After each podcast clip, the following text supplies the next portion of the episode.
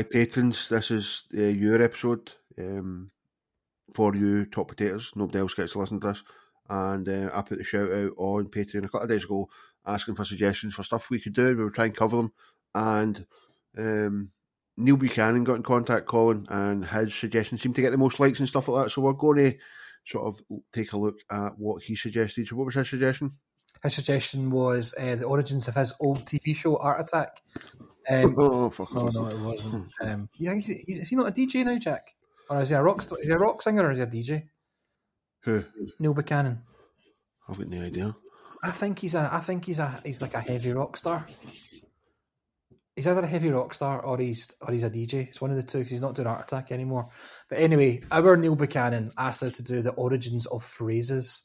And uh, we've got a bunch of good ones here, starting with, this one's a wee bit in depth than the others, the whole nine yards, um, which I'll tell you, Jack, from me, my point of view, right, the whole nine yards, I just thought it meant doing your best, doing all you can.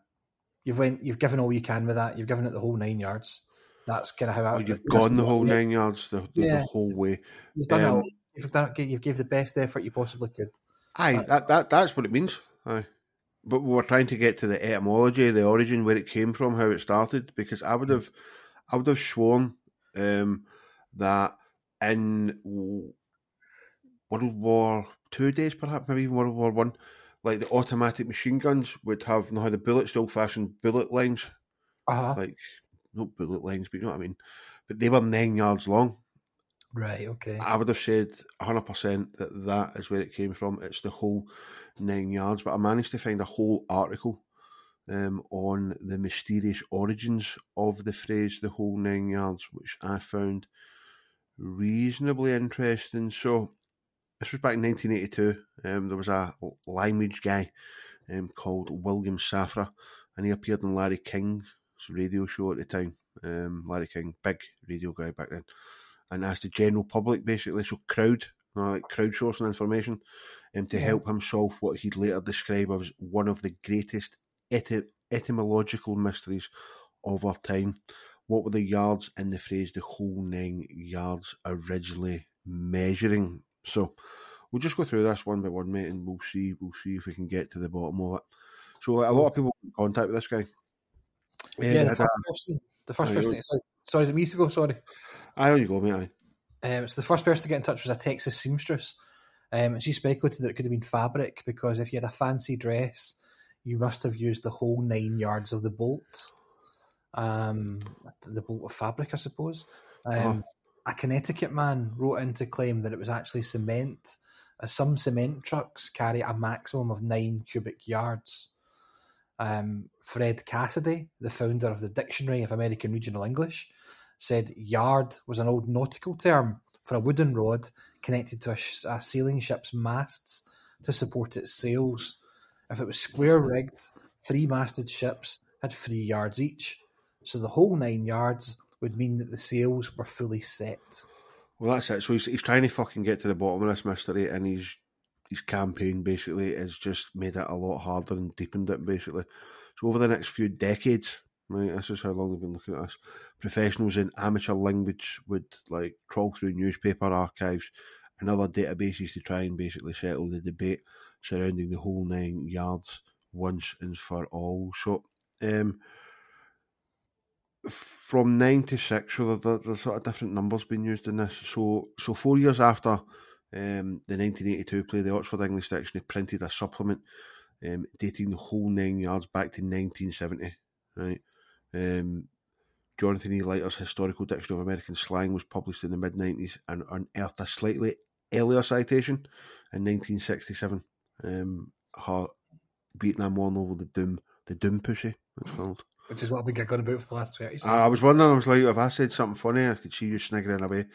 Um, but yeah, so sixty-seven and nineteen seventy is kind of where we started, but I think, it, well, as we'll see, it maybe goes way, way further back than that. Um, yeah, so this, so Yale Law Librarian Fred R. Shapiro wrote a two thousand nine article for the Yale Alumni Magazine. The phrase had originated in the Air Force. The Doom Pussy involved Air Force pilots, and other mentions of the whole nine yards from that era also involved that particular military branch. The theory held that the nine yards first referred to certain twenty-seven-foot-long ammunition belts used by Air Force pilots in World War Two. Kind of aye, earlier. Aye, so that's what I was trying to get at earlier. I would have swore that was it. But then two thousand seven, um, we get a guy who does this sort of stuff for fun. Uh, he discovered the phrase in a nineteen sixty-four um, paper um, on NASA jargon, basically giving the whole nine yards, means an item-by-item report on any project. Um, linguist Ben Zimmer pointed out in two thousand nine that this didn't necessarily debunk the military origin story. After all, NASA and the Air Force would have really quite close ties. It didn't prove it either, though. Um, so they carried on trying to find more examples and trying to get into the answer. Um, there was a woman called Bonnie who worked for the American Dialect Society, and she found citations back from nineteen sixty-two, uh, a Car Life article about all nine yards of goodies in the Chevrolet Impala sedan. So that's how they were kind of advertising that car back in nineteen sixty-two. Mm-hmm. Um, the July fifty-six and January fifty-seven issues of a magazine published by the Kentucky Department of Fish and Wildlife um, had an article, had a part in it um, which referred to that as well. Um, her most notable finding, though, came um, in September two thousand twelve when she uncovered a newspaper from nineteen twenty-one, and the headline on it had the whole six yards of it. Mm-hmm. The article below was an inning-by-inning account of a baseball game, which didn't mention anything about actual yards. Um, a subsequent hunt for this older variation of the phrase turned up three mentions in Kentucky's Mount Vernon Signal newspaper, two from nineteen twelve and a third from nineteen sixteen. Yeah, so it goes all the way back. So definitely, it seems to definitely outdate the Second World War anyway. So there's even earlier citations have shown up for both versions of the expression, the whole six and the whole nine yards. So the Oxford English Dictionary now dates the whole nine yards back to eighteen fifty-five, Colin, and the whole six yards was in print as early as eighteen forty-six. Um, so never mind that evidence has ruled out any relation to the Air Force stuff, like we says, and cement trucks. The switch from six yards to nine propagated a whole new theory. If the number could change, maybe just sort of actually never had any meaning, you know. Which, just like when you, you dig that deep, and then you just sort of shrug your shoulders and go, eh, fuck, fuck it. it. Mm-hmm. Um, it's not the first time something like this has happened. Um, Shapiro spoke about um, a numerical phrase inflation. Sorry, a numerical phrase inflation. It happened before because the, the popular phrase "cloud nine" used to be "cloud seven." Yeah. Um, moreover, yards aren't the only thing we combine with the word "whole" to convey all the way, the whole of everything, or pulling out all the stops. There's also the whole enchilada, the whole ball of wax, and the whole shebang, amongst others. I would have swore the whole shebang was a Scottish thing. I did not know that was something that somebody in the New York Times would write about. No, I would not, neither. So the fact is that once you've heard the whole, it doesn't matter what words you finish it with, whether they really mean anything or not. So like the whole shebang, you can say that it doesn't make a difference, basically. Still, it's pretty hard to accept that it doesn't matter where the expression came from. Whether the measure six yards or nine, it has a very tantalising speci- speci- specificity. There we are. I just about got that. Yeah, so this gave rise very quickly um, to countless explanations involving just about any kind of yard. So yards in a football down, even though it's actually ten. Uh, yards of cloth used to make a Scottish kilt. You need nine yards of cloth and so forth. Um, on the linguistics blog, this is where I found this blog, which we're going to use for other ones, man. Really interesting stuff. It's called World Wide Words. Etymologist Michael Quinton lists some of the more colourful theories that he's came across, including the size of a nun's habit, the volume of a rich man's grave, and how far you would have to sprint during a jailbreak to get from the cell block to the outer wall. What the hell? Okay. Um, just to finish off on the creativity of these ideas and the commitment to finding the phrase definitive backstory suggests we tend to have a tough time admitting that some questions just might not have an answer. So maybe the real mystery behind the whole nine yards is more of a psychological one than an etymological one. Excuse me. So we don't actually know the answer, Jack, but it was actually quite interesting finding out all the different possible answers and mm-hmm. how far back it actually went. Fuck me. Surprised at that. Yeah, eighteen fifty-five. Or eighteen forty-six, depending on the amount of yards in the theory. So, yeah, that says I would have sworn that it was the ammunition cycle, but um, it may not be. It might, not it, might, it might not be. Yeah, it might not be. Maybe do one more on this one. Um, bitter end, Jack. Aye, the, the, the only reason I'm picking these ones is because this is the sort of suggestions that Neil put. Well, Neil bit, suggest these things and you went and found answers for them. Well, it's it's not that suggest. He, he just sort of listed like origin of phrases, for example, the whole nine yards, bitter end, blue blood, mad as a hatter, stuff like that. So I decided just to do the ones that he actually picked. I know so, the mad as a hatter one, by the way. I've not read your website yet. Yeah, I think that's a pretty common. I I, th- I don't think there's a, we've, we're going to break any ground with that you one. You bastard! You absolute bastard! Sorry, no, that is. I know. It's fucking common. That's why you know. Fuck me, man. Right, do you want to do, you want to do that one then? Oh, and... stick up your fucking ass. um, here, you never know. This guy in World Wide Words might go like that. Here, you're wrong. We'll see. So, bitter end. Um, so, th- on this website, people send in questions and somebody answers them. So, the question is a, a, a guy, Richard. Uh, I've heard the expression bitter end originated in nautical references to the end of mooring ropes that were attached to bits. B I T T S. So that is uh, the posts on jetties and quaysides. Is this correct? Okay. I, yeah. I, so that's a new one on me. That those those wee things are called bits. I've always just called them wee stumps. Mm-hmm. See, so, I know, I'm, I'm pretty sure Neil's got nautical roots. I'm pretty sure he was in the Navy. Neil Buchanan? Yes, I think so. He's in the Armed Forces anyway, I'm sure. If I'm, if I've fucked that up, Neil, I do apologise, but um, I'm pretty sure of it. Um, so, yeah, up to a point, the answer is, uh, by which I mean that it's almost universally given as the origin, so to try and deny it may seem willfully contrarian, but this guy's going to try and be a little bit contrarian. There's enough evidence to cast some doubt in the matter, and the Oxford English Dictionary notes that its history is uncertain, Colin. So, yeah, the idiom has got two senses. One is to go on until the bitter end. That today means that a person will persevere with something until it's until it's quite finished, no matter how unpleasant uh, or difficult it might be. However, some dictionaries add a second sense uh, to continue to the last and direct extremity, such as total defeat or even death. Two are obviously linked, the former being a weaker version of the la- the latter.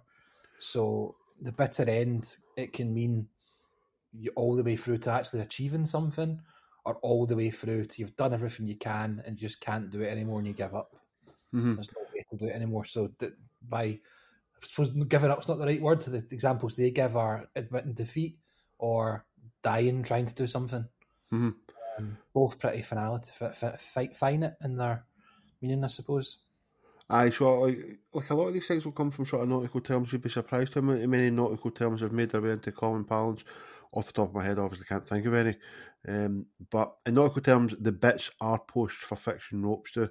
Uh, the word is usually plural because bits normally turn up in pairs so that sailors can speedily wind ropes around them in a figure of eight, dead fast, um, parting to hold them um, without having to tie knots, knots, knots.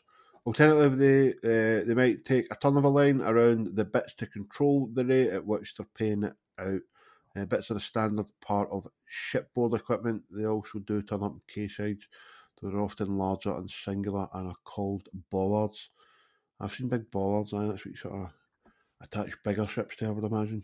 Have you ever seen, like, one of the things I've seen, I've seen a programme called Below Deck, which is a bit like a, a bit of a documentary about ships, really. And... really?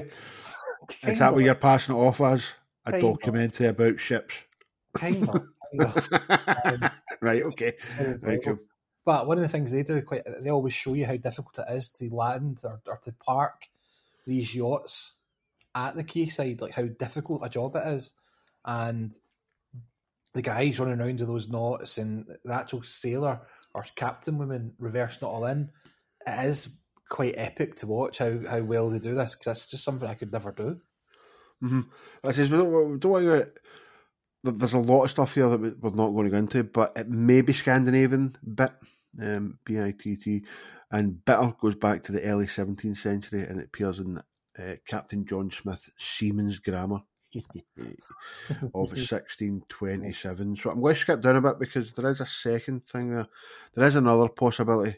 Um, some larger dictionaries note this, um, basically. It Many other examples of bitter end occur in the eighteenth and early nineteenth centuries, well before the first example cited in the Oxford English Dictionary, which is from the U S A in eighteen forty-nine.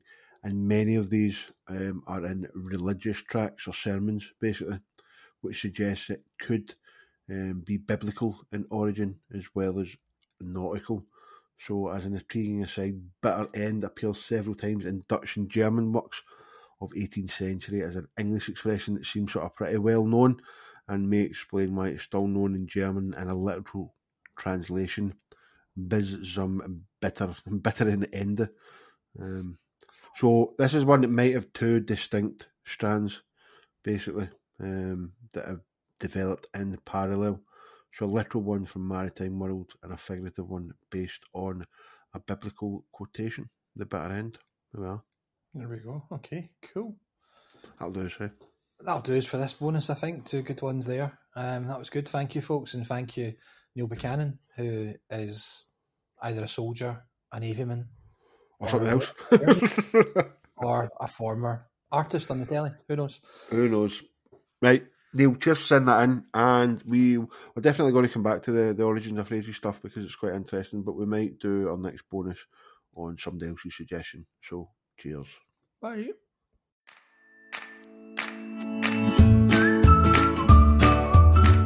Colin, I personally don't think there's anybody still listening, and if they are, they're pretty hardcore Wrong Term Memory fans, and I would be expecting them to go and sign up to our Patreon at patreon.com forward slash Wrong Term Memory, or by clicking the link in the show notes. Absolutely. And if for whatever reason they can't do that and paying for content isn't their bag, they can still offer us continual support by leaving a rating and a review wherever you listen to your podcasts.